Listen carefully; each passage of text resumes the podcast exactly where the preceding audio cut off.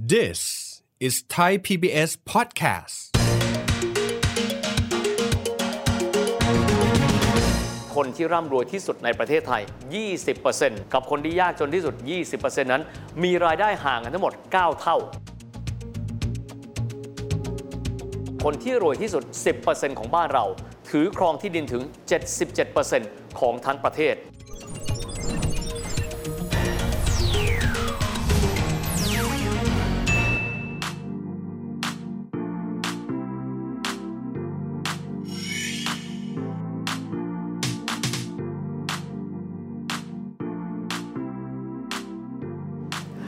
สวัสดีครับท่านผู้ชมครับ ยินดีต้อนรับเข้าสู่รายการเศรษฐกิจติดบ้านนะครับ รายการที่จะเอาแนวคิดเรื่องเศรษฐกิจ เศรษฐศาสตร์ ซึ่งปกติแล้วฟังแล้วอาจจะรู้สึกว่าเข้าใจค่อนข้างยาก หรือบางทีเอ่ยชื่อตัวเลขมา เราก็ไม่รู้แหล้วครับว่าตกลงแล้วตัวเลขนั้นมันมาจากที่ไหนกันแน่นะฮะไม่รู้ว่ามาตรฐานของเรื่องหนึ่งๆในเชิงเศรษฐกิจนั้นเป็นอย่างไรกันบ้าง วันนี้เราจะมาคุยเรื่องนี้กันครับเป็นเรื่องที่เป็นสิ่งที่คนไทยนั้นกลัวมากที่สุดเลย คืออะไรรู้ไหมครับ นั่นคือคำว่าความจนนี่แหละครับ เราอาจจะเคยตั้งคำถามนะครับว่า เอ๊ะคำว่าจนนั้นมีความหมายว่าอะไร ลองคิดแบบนี้นะครับ บางคนบอกความจนเนี่ย เราจะต้องไปดูว่ารายรับของคนคนหนึ่งนั้น เป็นเท่าไหร่กันแน่ แล้วก็จะมีเส้นเส้นหนึ่งท่านอาจจะเคยได้ยินก็คือคำว่าเส้นความยากจน บางคนบอกไม่ใช่ บางคนเคยเห็นไหม รายได้คนอาจจะไม่เยอะนัก แต่เขายังมีเงินเก็บ แบบนี้เรียกว่าจนหรือเปล่า บางคนมีเงินค่อนข้างเยอะนะฮะ มีรายรับค่อนข้างเยอะ รายได้แต่ละเดือนแต่ละเดือนถือว่าไม่น้อย แต่ที่สุดแล้วเงินไม่พอใช้แล้วเป็นหนี้นะครับบางท่านอาจจะเคยได้ยินคำนี้นะครับ เป็นศัพท์เขาฮิตๆกันเรียกว่าเฮนรี่ H E N R Y มันไม่ใช่ชื่อคนนะครับ แต่ว่าเป็นตัวย่อที่มาจากคำว่า high earning not rich yet หรือพูดง่ายมีรายได้สูง แต่ว่าทำยังไงมันก็ไม่รวยสักที เพราะพฤติกรรมการใช้จ่าย คนแบบนี้เรียกว่าจนหรือเปล่านะครับ ยังมีอีกหลากหลายนิยามครับที่จะบอกว่าตกลงแล้วคำว่าคนที่ยากจนนั้นแปลว่าอะไรกันบ้าง หลายท่านเคยได้ยินคำนี้แน่ ๆ เลยนะครับ เส้นความยากจนภาษาอังกฤษก็คือคำว่า poverty line หรือเรียกให้หรูนิดนึงเขาเรียกว่า poverty threshold ก็คือจะเป็นเส้นเส้นหนึ่งแล้วครับ ที่จะบอกว่า ถ้าเกิดว่าคุณได้เงินน้อยกว่านี้ต่อเดือน ถือว่าคุณนั้นมีฐานะที่ยากจนกันด้วยนะครับเราไปดูกันก่อนนะครับว่าเส้นความยากจนครับหรือว่า poverty line เอาความหมายคลาสสิกย้อนกลับไปหลายสิบปีที่แล้วเลยเขาบอกแบบนี้ถ้าหากว่าคนสักหนึ่งคนมีรายได้ต่อวันนะครับ ประมาณ 1 เหรียญหรือว่าน้อยกว่านั้น ก็คือประมาณสัก 33 บาท 34 บาท ผนวกไว้ด้วยองค์ประกอบครับ ในด้านของชีวิตความเป็นอยู่ จะต้องเดินจากบ้านตัวเองเนยนะครับ ไปยังแหล่งน้ำเนี่ยประมาณ 2 กิโลถึง 4 กิโลเมตร อันนี้เขาเรียกว่ายากจนมาก ถัดมาครับยากจนน้อยลงมาหน่อยหนึ่งก็คือมีรายได้ต่อวันที่ประมาณสัก 2 เหรียญ2เหรียญก็มีความหมายว่าไงครับ ประมาณ 66 บาท 68 บาท แล้วก็จากบ้านตัวเองเดินไปไม่เกิน 2 กิโลเมตร ก็จะเจอน้ำสะอาด แต่นั่นคือนิยามเก่าครับ หลังจากนั้นก็จำเป็นต้องมีการทบทวนแล้วครับ ทางด้านหน่วยงานที่ก็มีการชี้วัดตัวเลขทางเศรษฐกิจต่างๆ ก็ระบุออกมาแบบนี้ บอกว่าเส้นความยากจนของแต่ละประเทศนั้น มันเท่ากันไม่ได้นะครับ เพราะว่าอัตราค่าครองชีพของคนแต่ละประเทศ และคนแต่ละเมืองนั้นไม่เท่ากัน ลองเดาดูสิครับว่าที่บ้านเราครับที่เขาเรียกกันว่า เส้นความยากจนนั้นอยู่ที่เท่าไหร่ คำตอบที่ออกมาครับ ก็คือถ้าหากว่าใครก็ตามที่มีรายได้ต่อเดือนนั้นต่ำกว่า 2,762 บาทสำหรับประเทศไทยแล้วถือว่าเป็นบุคคลที่มีความยากจน ติ๊งต่างดูถ้าเกิดว่าเราไปมองกับภาพแบบอินเตอร์สักนิดหนึ่งนะครับ ก็มีความหมายว่าคนคนนั้นเนี่ยได้เงินต่อเดือนเนี่ยก็ตกประมาณสัก 80 ดอลลาร์ ก็คือ 1 วันก็ประมาณสัก 2 ดอลลาร์กว่าๆแบบนี้เขาเรียกว่าความยากจนกันด้วยอะทีนี้เรามองย้อนกลับมาดูกันบ้างว่า ถ้าเกิดว่าเรามองตามนิยามอันนี้เป๊ะเลยนะครับ ซึ่งคนกำหนดเนี่ยคงไม่ใช่คนไทยเนี่ยนะครับ แต่ว่าเป็นองค์กรระหว่างประเทศที่เขามีการกำหนดกันมาแบบนี้ ถ้าเกิดว่ากำหนดออกมาแบบนี้แล้ว บ้านเราจะมีคนจนเนี่ยสักประมาณเท่าไหร่ ผมขอมองย้อนกลับไปเลยนะครับ ประมาณสักปี 2541 ถามว่าทำไมต้องเป็นปีนั้น เพราะเป็นช่วงที่ประเทศไทยนั้น พึ่งผ่านสมรภูมิทางเศรษฐกิจ นั่นก็คือวิกฤตต้มยำกุ้งกันมาแค่ปีเดียวเท่านั้นเอง ในปีนั้นครับเรามีคนจนที่มีรายได้เนี่ยน้อยกว่า 2,762 บาทต่อเดือนนะครับ เป็นจำนวนมากถึงกว่า 25 ล้านคน มีความหมายถึงประมาณสัก 36%นะครับของจำนวนประชากรทั้งหมด ก็ประมาณสัก 1 ใน 3 แต่หลังจากนั้นครับปี 51 ครับ 10 ปีถัดมา พบว่ามีการลดจำนวนปริมาณนะครับของคนที่มีฐานะจนตามความหมายของเส้นความยากจนลงไปพอสมควร กล่าวคือเรามีคนจนลดลงเหลือไม่ถึง 12 ล้านคนอยู่ที่ 11.6 ล้านคน ก็ลดลงมาค่อนข้างเยอะพอสมควรครับ และหลังจากนั้นวัดล่าสุดเลยคือในปี 2561หรือว่าประมาณ 4 ปีที่แล้วนะครับ จะพบว่าเรามีจำนวนคนยากจนนั้น น้อยลงกว่าเดิมเนี่ยจนกระทั่งเหลือน้อยกว่า 5 ล้านคนนะครับ ก็คือ 4.8 ล้านคน นั่นก็คือรวมกันไปแล้วเนี่ยก็เป็นประมาณ 6.84%ด้วยกัน ถ้าเกิดว่าเรามองในมุมนี้นะครับจะพบว่าจำนวนของคนที่ยากจนนั้นลดลงเรื่อยๆ แต่เรื่องมันไม่ได้ง่ายแบบนั้นนะครับ เพราะว่าต้องยอมรับว่าหากว่าเราใช้มาตรฐานตรงนี้ 2,762 บาทต่อคนต่อเดือนแล้วเนี่ยเราอาจจะไม่ได้คำนวณหลายปัจจัยเข้าไปครับ เช่น เรื่องของอัตราเงินเฟ้อ แต่เดิมเงินเฟ้ออาจจะไม่มากนัก แต่ระยะหลังเราจะเห็นว่าอัตราเงินเฟ้อนั้นสูงมากขึ้นเรื่อยๆ แสดงว่าอำนาจการซื้อของคนที่มีเงิน 2,762 บาท แต่เดิมที่มีการกำหนดเอาไว้ จนกระทั่งถึงวันนี้อำนาจในการซื้อลดน้อยลงไปเยอะพอสมควรกันด้วยนะครับ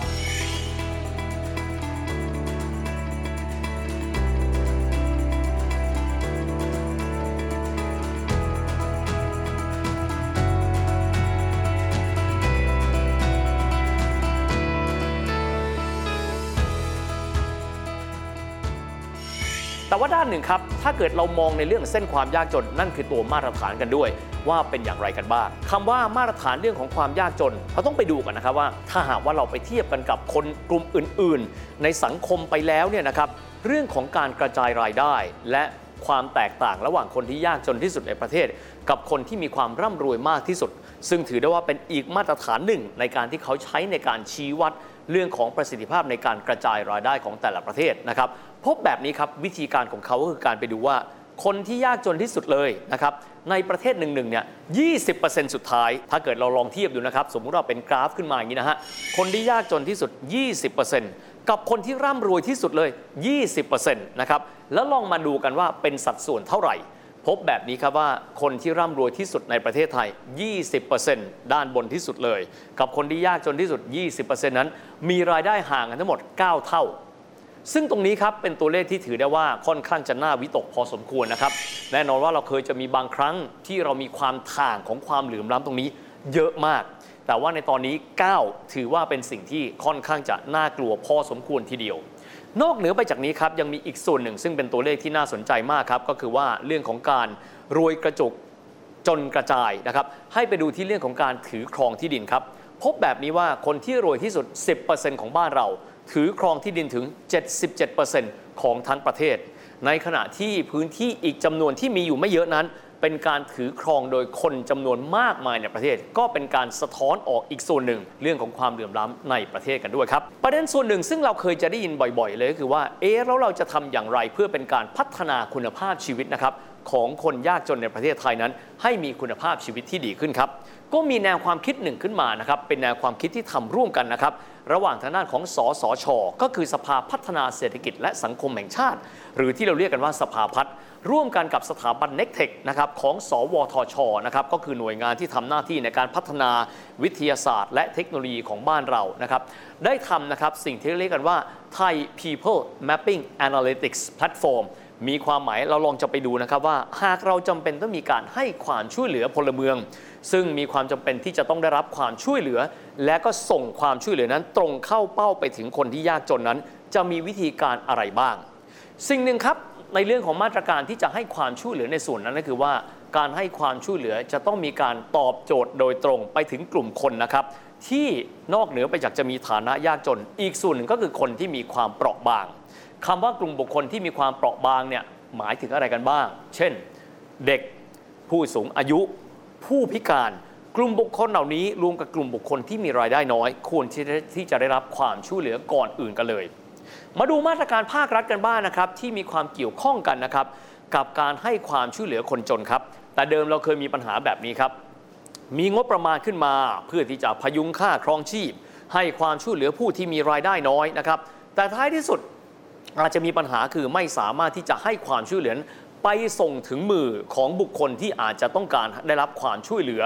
จนที่สุดแล้วเมื่อระบบเทคโนโลยีนั้นอำนวยการมากขึ้น ก็สามารถที่จะทำให้คนซึ่งประเมินสถานการณ์แล้วเนี่ยเราพบว่าตัวเองอาจจะมีฐานะทางเศรษฐกิจที่ไม่ดีนะครับ ก็สามารถที่จะมาลงทะเบียน และรับสิ่งที่เราคุ้นชื่อกันมากว่า บัตรสวัสดิการแห่งรัฐนั้นได้ โดยทางภาครัฐได้มีการกำหนดเอาไว้นะครับว่า กลุ่มบุคคลที่จะได้รับสิทธิ์ในการที่จะถือบัตรสวัสดิการแห่งรัฐนี้เนี่ยจะเป็นกลุ่มบุคคลใดบ้าง เช่น รายได้เป็นเท่าไหร่ สินทรัพย์ที่ถือครองนั้นเป็นเท่าไหร่ เริ่มต้นทีเดียวครับ มีกลุ่มบุคคลที่มีการลงทะเบียนบัตรสวัสดิการแห่งรัฐเนี่ยประมาณ 5 ล้านคนนะครับ แต่หลังจากนั้นมีการเปิดการลงทะเบียนมากขึ้นเรื่อยๆ จนกระทั่งหลังสุดครับในปี 2564พบว่ามีผู้ที่ถือบัตรสวัสดิการแห่งรัฐเป็นจำนวนมากถึงกว่า 13 ล้านคน ประมาณสัก 1 ใน 5 หรือ 20%เลยนะครับของประเทศไทย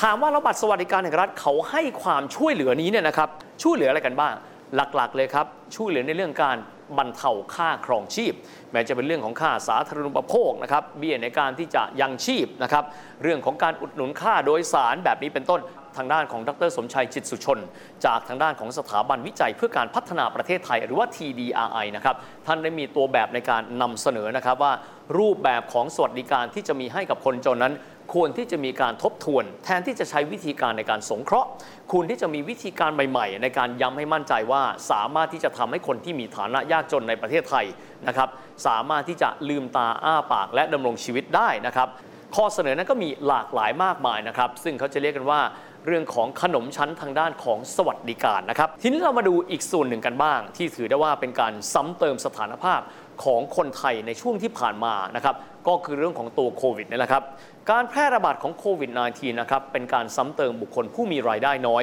จากที่ชีวิตนั้นหนักหน่วงอยู่แล้ว ก็หนักหน่วงมากขึ้นไปอีก สิ่งที่สะท้อนและเห็นได้ชัดเจนละเราอาจจะไม่สามารถที่จะละเลยได้ ก็คือมูลหนี้ของพวกเขาเหล่านั้นนี่แหละครับดังจะพบนะครับว่ามูลหนี้นะครับซึ่งเป็นหนี้ครูเรือนต่อ GDP แต่เดิมของคนไทยถือว่าสูงอยู่แล้วประมาณ 80%ของรายได้ประชาชาติ แต่ตอนนี้ขยับเพดานขึ้นมาเป็นเกือบเกือบจะ 90%แล้ว แน่นอนว่าถ้าหากเราไปเทียบกับประเทศอื่นๆ เช่น กรณีของเกาหลีแบบนี้เป็นต้น จะพบว่าหนี้ครูเรือนของคนไทยนั้นอาจจะไม่เยอะเท่ากันกับเกาหลีนะครับแต่หากว่าเราไปดูในไส้จะพบว่าหนี้ครูเรือนของประเทศที่มีระดับการพัฒนาสูงนั้น อาจจะเยอะจริงครับ แต่ว่าเป็นหนี้ที่ใช้ไปเพื่อ เช่น ที่อยู่อาศัย แต่สำหรับคนไทยแล้วก้อนใหญ่เลยของหนี้ครัวเรือน ก็คือจะเป็นหนี้หรือว่าสินเชื่อเพื่อการบริโภค ซึ่งจะไม่นำไปสู่การที่พวกเขานั้นจะสามารถพัฒนาศักยภาพ และลดภาระชีวิตของพวกเขานั้นได้มากนักสักเท่าไหร่กันด้วยดังนั้นเรื่องของปัญหาความยากจนในเวลานี้ครับ มิติที่ทางธนาคารแห่งประเทศไทยได้มีการนำเสนอมาก็มีดังต่อไปนี้ครับหนึ่งเลยครับ ก็คือการที่พยายามที่จะให้ภาครัฐนั้น ให้ความช่วยเหลือนะครับบุคคลที่มีรายได้น้อย มีศักยภาพเพิ่มเติมขึ้น ในการที่จะไปหารายได้เพิ่มเติม ซึ่งส่วนนี้เป็นความสำคัญ เพราะในปัจจุบันนี้เนี่ยชุดทักษะที่จะใช้ในการที่จะถูกจ้างงานนั้น แตกต่างไปจากแบบเดิมกันด้วย นอกเหนือไปจากนี้องค์ประกอบด้านการศึกษาก็มีความสำคัญเช่นเดียวกันนะครับ เพราะว่าหลักฐานต่างๆ ได้มีการพิสูจน์แล้วว่าคนที่มีนะครับการศึกษาระดับประถมศึกษาลงไป มีรายได้ต่อเดือนเพียงแค่ 5,500 ถึง 7,700 บาทต่อเดือนเท่านั้นเอง ในขณะที่คนที่มีวุฒิปริญญาตรี โดยเฉลี่ยแล้วนะครับ ก็จะมีรายได้ประมาณสัก 22,000 บาทต่อเดือน ถ้าเกิดว่ามีวุฒิที่สูงกว่านั้นก็สามารถเพิ่มรายได้กันด้วย ดังนั้นเรื่องของการพัฒนาเรื่องการศึกษา ให้คนเข้าระบบการศึกษาได้ ก็จะเป็นส่วนหนึ่งในการพัฒนาทุนมนุษย์ หรือว่า human capital ได้ด้วยอีกส่วนหนึ่งครับ ในเมื่อมีเรื่องของปัญหาวิกฤตในเรื่องของหนี้ครูเรือนเข้ามาตรงนี้ ซึ่งทำให้จำนวนคนจน ซึ่งแต่เดิมเนี่ยอยู่ที่ประมาณ 4 ล้านคนต้นๆ เพิ่มขึ้นมาประมาณ 5 0 0แสนคนต่อปี ในส่วนนี้การแก้ไขปัญหาหนี้ครัวเรือน คลินิกหนี้การที่จะมีเวทีในการที่จะไกล่เกลี่ยหนี้ระหว่างลูกหนี้กับเจ้าหนี้ อันเป็นการลดภาระของคนซึ่งอาจจะมีรายได้น้อย เป็นอีกหนึ่งส่วนสำคัญในการที่จะปลดภาระของคนที่ยากจนในประเทศนี้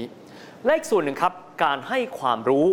และทำให้คนนั้นตระหนักรับรู้ถึงเรื่องความสำคัญของการออมและการลงทุน เพื่อให้เขาสามารถที่จะวางแผนทางด้านการเงินเอาไว้ได้ ลงทุนในสิ่งที่มีความเหมาะสม เพื่อที่จะเป็นหลักประกันให้กับตัวพวกเขาในการเดินหน้าชีวิต และอีกส่วนหนึ่งที่ไม่พูดไม่ได้เลยครับ ก็คือการให้ตระหนักถึงความสำคัญของการลงทุนที่เหมาะสมครับ เพราะบางท่านอาจจะมองว่าจริง ๆ แล้วมีการลงทุนบางอย่าง หรือว่าการเสี่ยงโชคบางประการ ที่ดูแล้วอาจจะทำให้ชีวิตของเขานั้นดีขึ้น แต่หารู้ไม่ว่าบางครั้งการเสี่ยงดวง การเสี่ยงโชค เช่นกรณีของการที่จะซื้อสลากกินแบ่งรัฐบาล หรือว่าการเล่นหวยในรูปแบบต่างๆ บนดินใต้ดินนั้น ท้ายที่สุดแล้วเป็นส่วนที่จะดูดเรื่องของ ทรัพย์สิน เรื่องของเงินที่อาจจะมีจำกัดสำหรับผู้ที่มีรายได้น้อยนั้น ออกไปจากกระเป๋าพวกเขาค่อนข้างเยอะ ซึ่งท้ายที่สุดแล้วก็อาจจะเป็นสิ่งที่บั่นทอนเรื่องของเงินที่มีอยู่ในกระเป๋าของผู้มีรายได้น้อยกันด้วยนะครับและทั้งหมดนี้นะครับก็คือภาพรวมของคำสั้น ๆ ที่เราได้ยินแล้วเราหวาดกลัวกันมาก ก็คือคำว่าความยากจนว่ามิติในเชิงเศรษฐศาสตร์ ตัวเลขที่มีตัวเลขที่สามารถทำให้เราพอเข้าใจได้นั้น มีประกอบด้วยอะไรกันบ้าง และนั่นก็เป็นภาพรวมนะครับของรายการของเราในวันนี้เศรษฐกิจติดบ้านนะครับ และสำหรับวันนี้เวลารายการก็จบลงแล้ว พบกันใหม่โอกาสหน้า สวัสดีครับ